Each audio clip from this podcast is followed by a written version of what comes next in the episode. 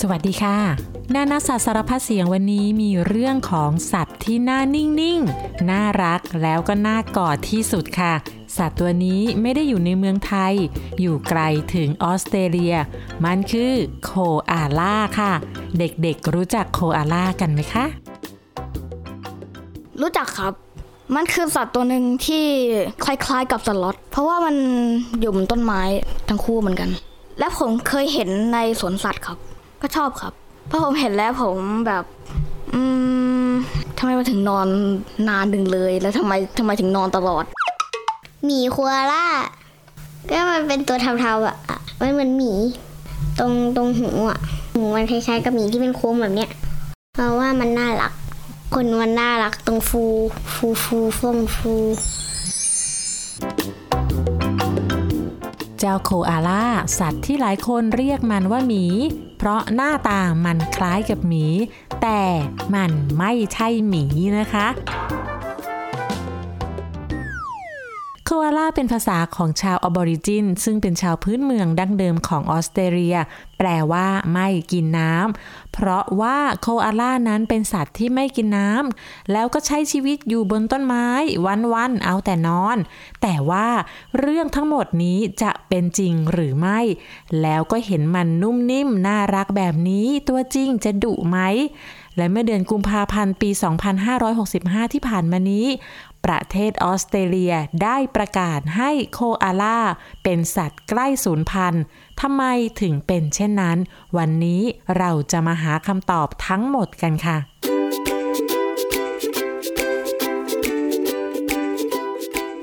โคอาล่านั้นเป็นสัตว์เลี้ยงลูกด้วยนม ที่มีกระเป๋าหน้าท้องไว้ให้ลูกน้อยอยู่ในนั้นแบบจิงโจ้ค่ะ แต่ว่ามันนั้นไม่เหมือนจิงโจ้เลยนะคะ ตัวก็ไม่ใหญ่ หัวกลมโต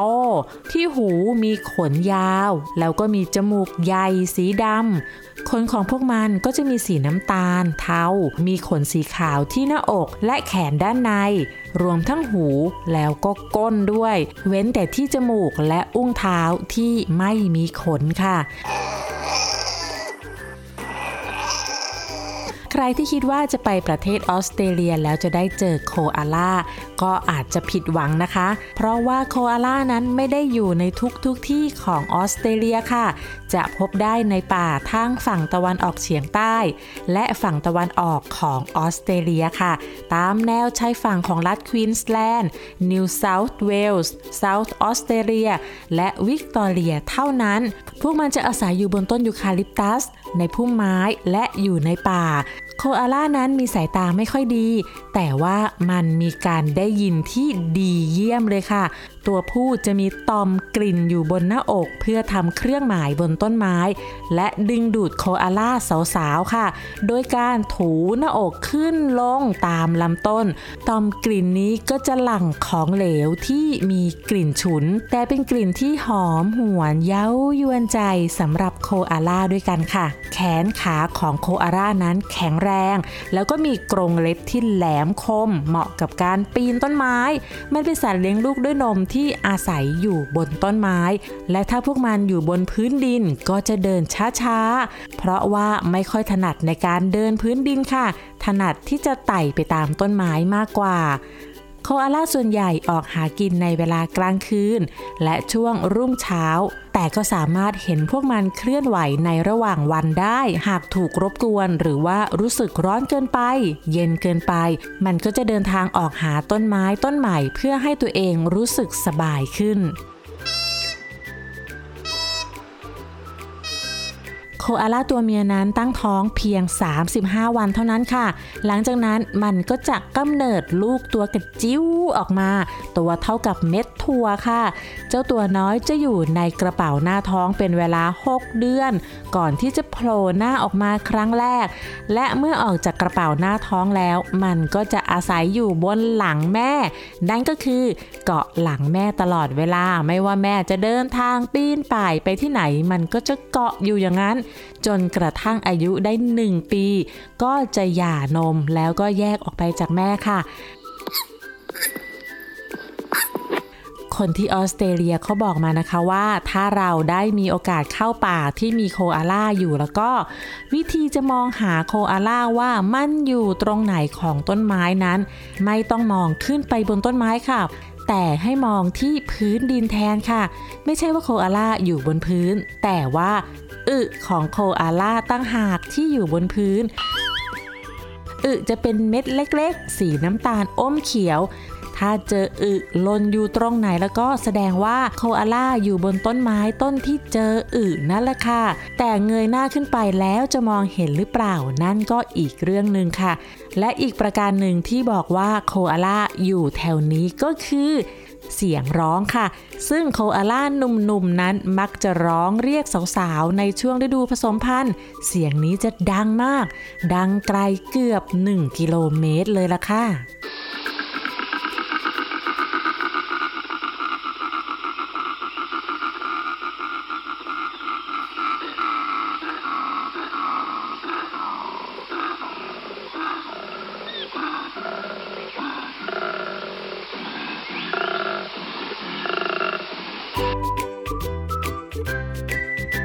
แล้วก็มาถึงเรื่องแรกที่สงสัยนะคะก็คือโคอาล่านั้นกินแต่ใบยูคาลิปตัสจริงไหมคำตอบที่ป้าแวนด้าไปค้นหามาก็คือจริงค่ะ แต่ว่าต้นยูคาลิปตัสนั้นมีอยู่ราวๆ 700 ชนิด แล้วโคอาล่าก็ไม่ได้กินชนิดเดียวค่ะ มันจะกินหลากหลายชนิด คือราวๆ เกือบ 50 ชนิดเลยนะคะ ไม่ได้กินซ้ำอยู่เพียงชนิดเดียว และในใบยูคาลิปตัสก็มีน้ำอยู่เยอะทำให้โคอาล่าไม่จำเป็นต้องไปหาน้ำกินที่อื่น เว้นแต่ว่าในช่วงเวลาที่อากาศร้อนจัดหรือแห้งแล้งค่ะ พวกมันก็ต้องหาน้ำกินเหมือนกันค่ะ แล้วก็เคยมีคนหลายคนเห็นโคอาล่าเลียน้ำฝนจากต้นไม้ แล้วก็ยังมีภาพที่คนเทน้ำจากขวด ให้โคอาล่าที่รอดชีวิตจากไฟไหม้ดื่มกิน ในวันที่มีไฟไหม้ป่าออสเตรเลียค่ะ นั่นแสดงให้เห็นว่าโคอาล่าเป็นสัตว์ที่ต้องการน้ำเหมือนกับสัตว์อื่นเช่นกัน เพียงแต่ต้องการน้อยนิด และส่วนใหญ่น้ำที่มีอยู่ในใบของยูคาลิปตัสก็มีเพียงพอแล้วค่ะ และใบยูคาลิปตัสนั้นมีพิษนะคะ ซึ่งสัตว์ชนิดอื่นกินไม่ได้ แต่โคอาล่ากินได้ เพราะว่ามันมีความสามารถในการย่อยสลายสารพิษนี้ โดยมีระบบย่อยอาหารเฉพาะทางที่พิเศษกว่าใครค่ะ ขั้นแรกนะคะในการกิน ใบไม้จะถูกบดให้ละเอียดโดยฟันกรามที่มีรอยหยักค่ะ สารพิษในใบก็จะถูกแยกโดยตับและขับออกมาเป็นของเสียในฉี่และอึค่ะ สารตกค้างก็จะถูกย่อยสลายโดยแบคทีเรียพิเศษที่อยู่ในลำไส้ ซึ่งโคอาล่านั้นไม่ได้เกิดมาพร้อมกับแบคทีเรียนี้นะคะ และจำเป็นต้องได้รับมาจากแม่ของมันเมื่อตอนที่มันยังเป็นเด็กค่ะ โดยแม่จะส่งต่อแบคทีเรียนี้ด้วยการอึออกมา แล้วลูกน้อยก็จะกินเข้าไปค่ะ และแบคทีเรียนี้ก็จะเข้าไปอยู่ในตัวของลูกน้อย และช่วยในการดำรงชีวิตต่อไปในอนาคตค่ะ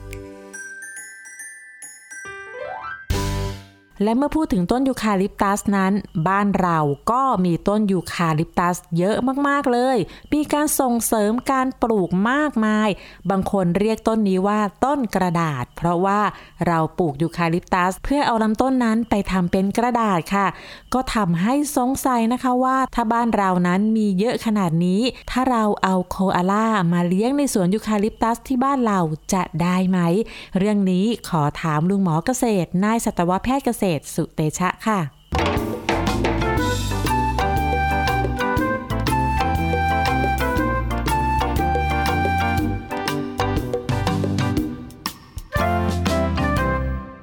โคอาล่าเนี่ยจะอาศัยอยู่ในป่ายูคาลิปตัส ซึ่งเป็นพืชท้องถิ่นของทวีปออสเตรเลีย แต่ความจริงแล้วเนี่ยยูคาลิปตัสที่เราเห็นว่าต้นมันเหมือนเหมือนกันหมด มันมีหลายชนิดนะครับ มีทั้งชนิดพื้นเมือง แล้วก็มีทั้งชนิดลูกผสมที่ปลูกกันเพื่อนำมาทำเป็นกระดาษ หรือว่าที่ในประเทศไทยเราเรียกชื่อการค้าว่าต้นกระดาษต้นยูคาลิปตัสที่เป็นไม้พื้นเมืองเท่านั้นนะครับ ที่โคอาล่าเนี่ยจะสามารถกินเป็นอาหารได้ เหตุผลเพราะว่า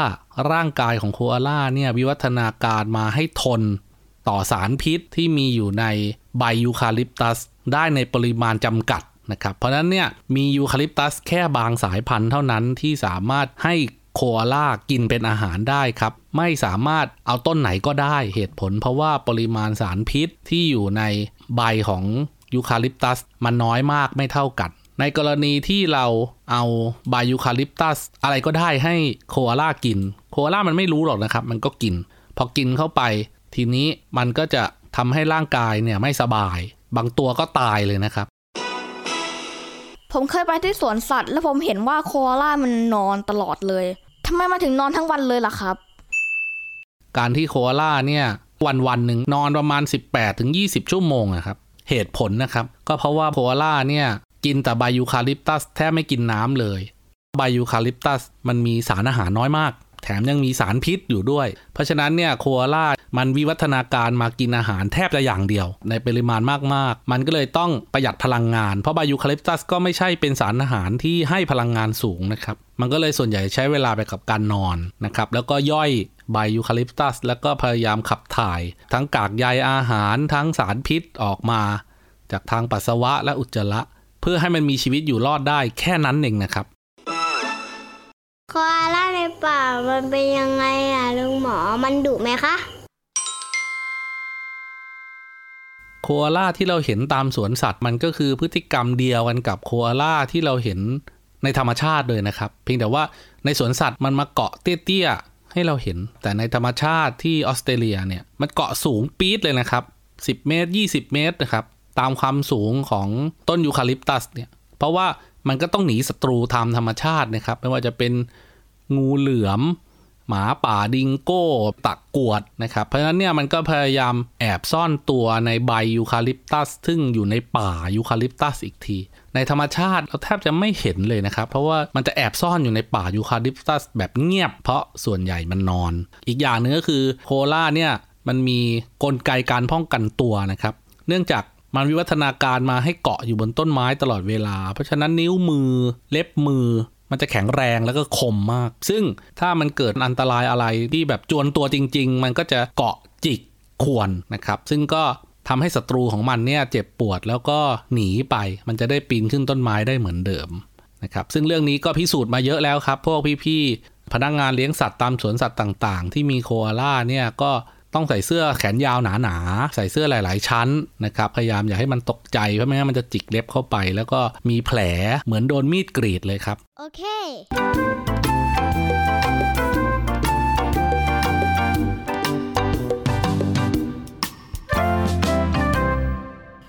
ได้รู้จักกับโคอาล่ากันไปแล้วนะคะ เพราะความน่ารักน่ากอดทำให้หลายคนอยากมีโคอาล่าเป็นของตัวเองค่ะ ใครที่คิดแบบนี้บอกเลยนะคะว่าไม่ได้แหมดับฝันกันไปเลยนะคะ เพราะว่าโคอาล่านั้นไม่ได้รับอนุญาตให้เลี้ยงในทุกที่ของโลกค่ะ การมีโคอาล่าเป็นสัตว์เลี้ยงเป็นสิ่งผิดกฎหมายในทุกที่แม้แต่ในออสเตรเลียนะคะ ผู้ที่ได้รับอนุญาตให้มีโคอาล่าครอบครองนั้น ก็จะเป็นสวนสัตว์ ที่ได้รับการอนุญาตอย่างเหมาะสม และบางครั้งก็เป็นผู้ที่ดูแลโคอาล่าที่ป่วยหรือบาดเจ็บ หรือว่าช่วยเหลือลูกโคอาล่ากำพร้าค่ะ และคนเหล่านี้ต้องได้รับใบอนุญาตพิเศษจากหน่วยงาน ด้านสัตว์ป่า เพื่อทำงานนี้นะคะ และผู้ดูแลจะต้องนำสัตว์กลับคืนสู่ป่าทันทีที่พวกมันแข็งแรงค่ะ และการเลี้ยงโคอาล่าในสวนสัตว์ทุกทุกที่ในโลกนี้นะคะ ผู้เลี้ยงต้องได้รับการฝึกอบรม จากผู้ที่มีประสบการณ์ ในการเลี้ยงดูโคอาล่าที่ออสเตรเลียด้วยล่ะค่ะ เพราะว่ามันเป็นสัตว์ที่พิเศษมาก ๆ พิเศษไม่เหมือนสัตว์ตัวไหนทั้งการดำรงชีวิต การกิน การอยู่ แต่สรุปแล้วโคอาล่าเป็นสัตว์ป่า แล้วก็ไม่มีที่ไหนเหมาะสมไปกว่าป่ายูคาลิปตัส ที่เป็นบ้านตามธรรมชาติของมันหรอกค่ะ แต่ก็มีข้อยกเว้นสำหรับโคอาล่าที่ชื่อว่าเอ็ดเวิร์ด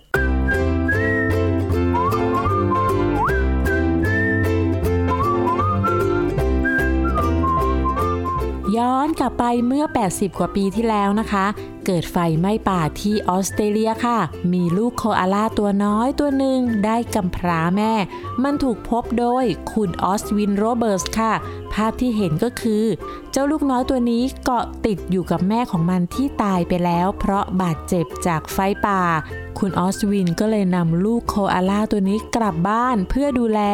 และตั้งชื่อมันว่าเอ็ดเวิร์ดค่ะ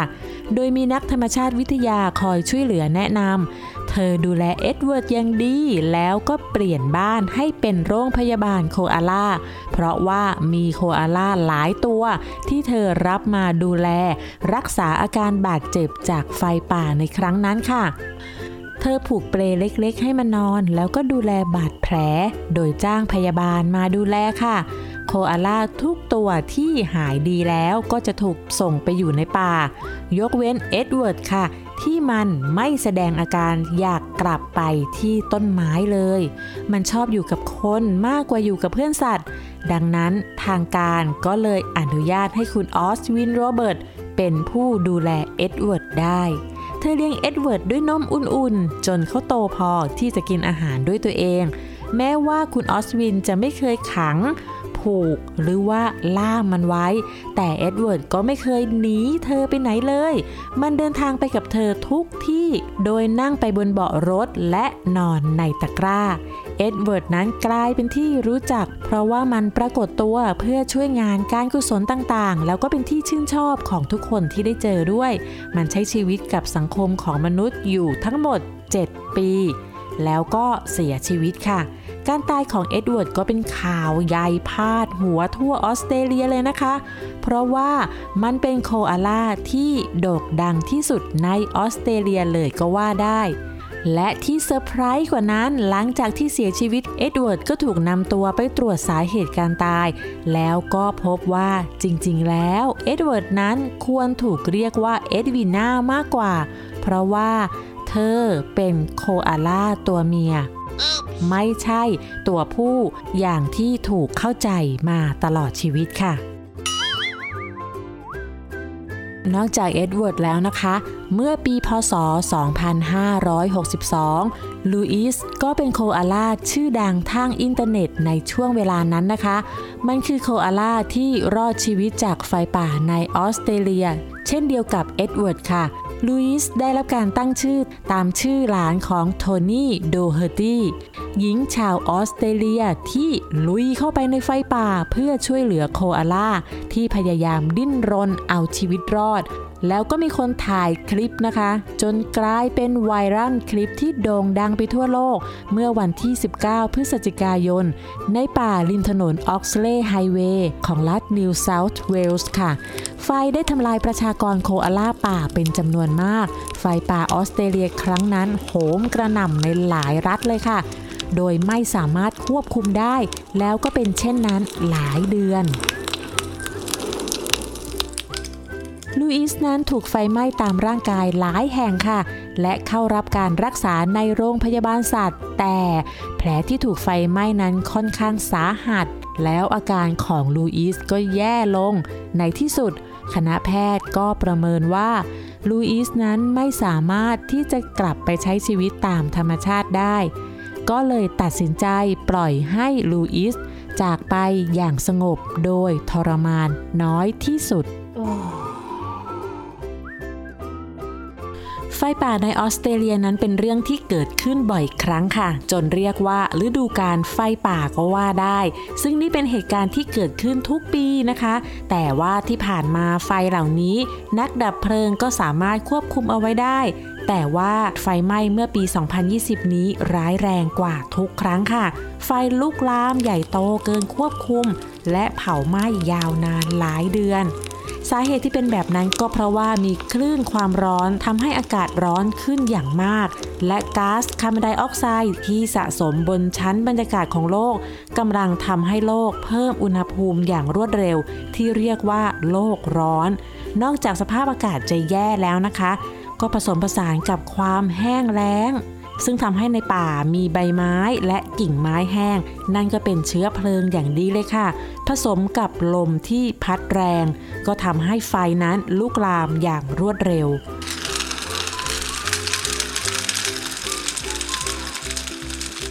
ไฟป่าในครั้งนั้นนะคะ เผาไหม้ยาวนาน ไม่เพียงแค่พื้นที่ป่า และที่อยู่อาศัยเท่านั้นที่ได้รับความเสียหาย สัตว์ป่าเป็นจำนวนมากก็ล้มตาย จากเหตุการณ์ไฟป่าในครั้งนี้ค่ะ ล่าสุดนะคะ นักนิเวศวิทยาจากมหาวิทยาลัยซิดนีย์ประมาณการว่า มีสัตว์ป่าที่เสียชีวิตจากเหตุการณ์ไฟป่าครั้งนี้ ประมาณ 480 ล้านชีวิตโดยในจำนวนนี้เป็นโคอาล่า 8,000 ตัว เพราะว่าโคอาล่านั้นมันเชื่องช้าเกินกว่าจะหนีไฟได้ทันค่ะ และนั่นก็เป็นสาเหตุที่ออสเตรเลียประกาศให้โคอาล่าเป็นสัตว์ใกล้สูญพันธุ์นั่นเอง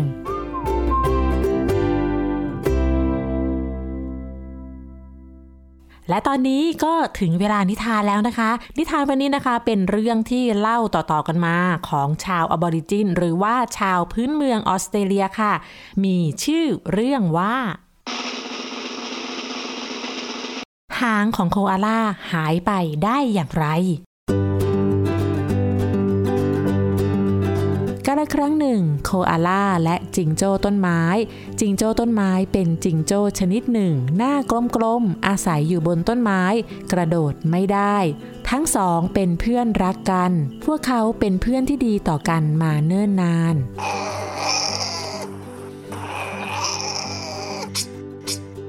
และทั้งคู่ก็ภูมิใจกับหางยาวที่สวยงามของพวกมันมาก อยู่มาวันหนึ่ง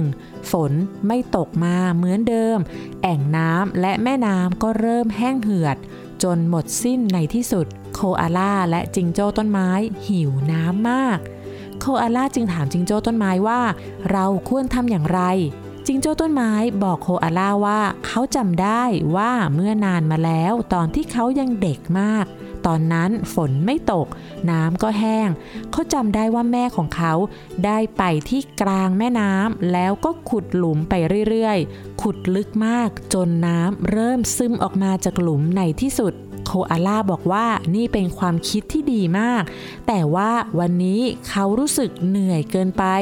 ก็เลยบอกว่าคืนนี้จิงโจ้ต้นไม้เริ่มต้นขุดดินก่อน และโคอาล่าก็จะนอนหลับ และตอนเช้าโคอาล่าจะตื่นขึ้นมาขุดดินต่อ เพื่อให้จิงโจ้ต้นไม้ได้นอนหลับพักผ่อนคืนนั้นจิงโจ้ต้นไม้ก็เลยต้องขุดดินเพียงลำพัง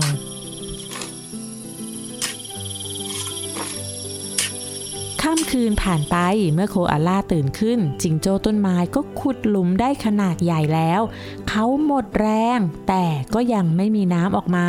เขาเรียกโคอาล่าให้มาขุดหลุมบ้าง เพื่อที่เขาจะได้พัก แต่โคอาล่าก็ปฏิเสธโดยบอกว่าตอนนี้อากาศร้อนเกินไปและขออยู่ในที่ร่มจนกว่าอากาศจะเย็น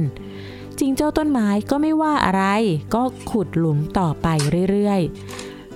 เขาขุดหลุมทั้งวัน ขุดลงไปลึกมาก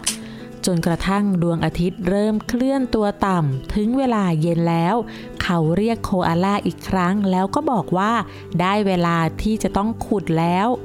แต่โคอาล่าก็บอกว่าเขาอะขาดน้ำเกินไปแล้วก็คอแห้งไปหมด ไม่มีแรงที่จะขุดดิน ดังนั้นจิงโจ้ต้นไม้ก็เลยต้องขุดดินต่อไปเรื่อยๆ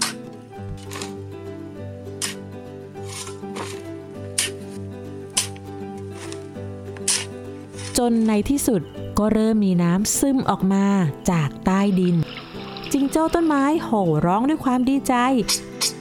เมื่อน้ำเริ่มไหลออกมาเรื่อยๆ จนเป็นแอ่งน้ำโคอาล่าตื่นขึ้นเพราะเสียงร้องดังของจิงโจ้ต้นไม้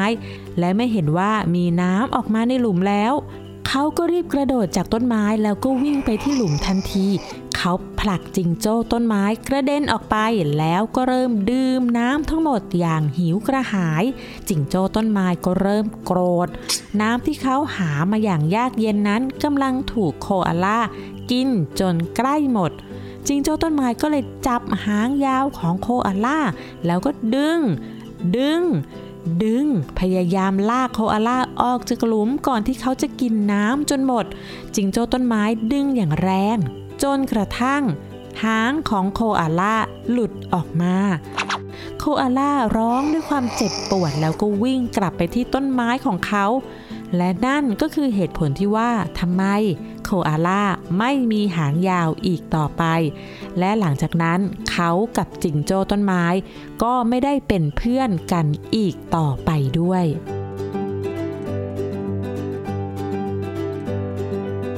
และทั้งหมดนั้นก็คือเรื่องราวของเจ้าสัตว์น่ารัก น่ากอด แล้วก็มีชีวิตที่สุดแสนพิเศษโคอาล่า แล้วพบกันใหม่ในคราวหน้านะคะ วันนี้สวัสดีค่ะ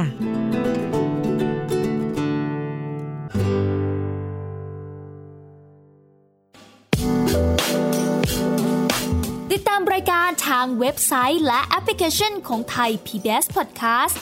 Spotify SoundCloud Google Podcast Apple Podcast และ YouTube Channel Thai PBS Podcast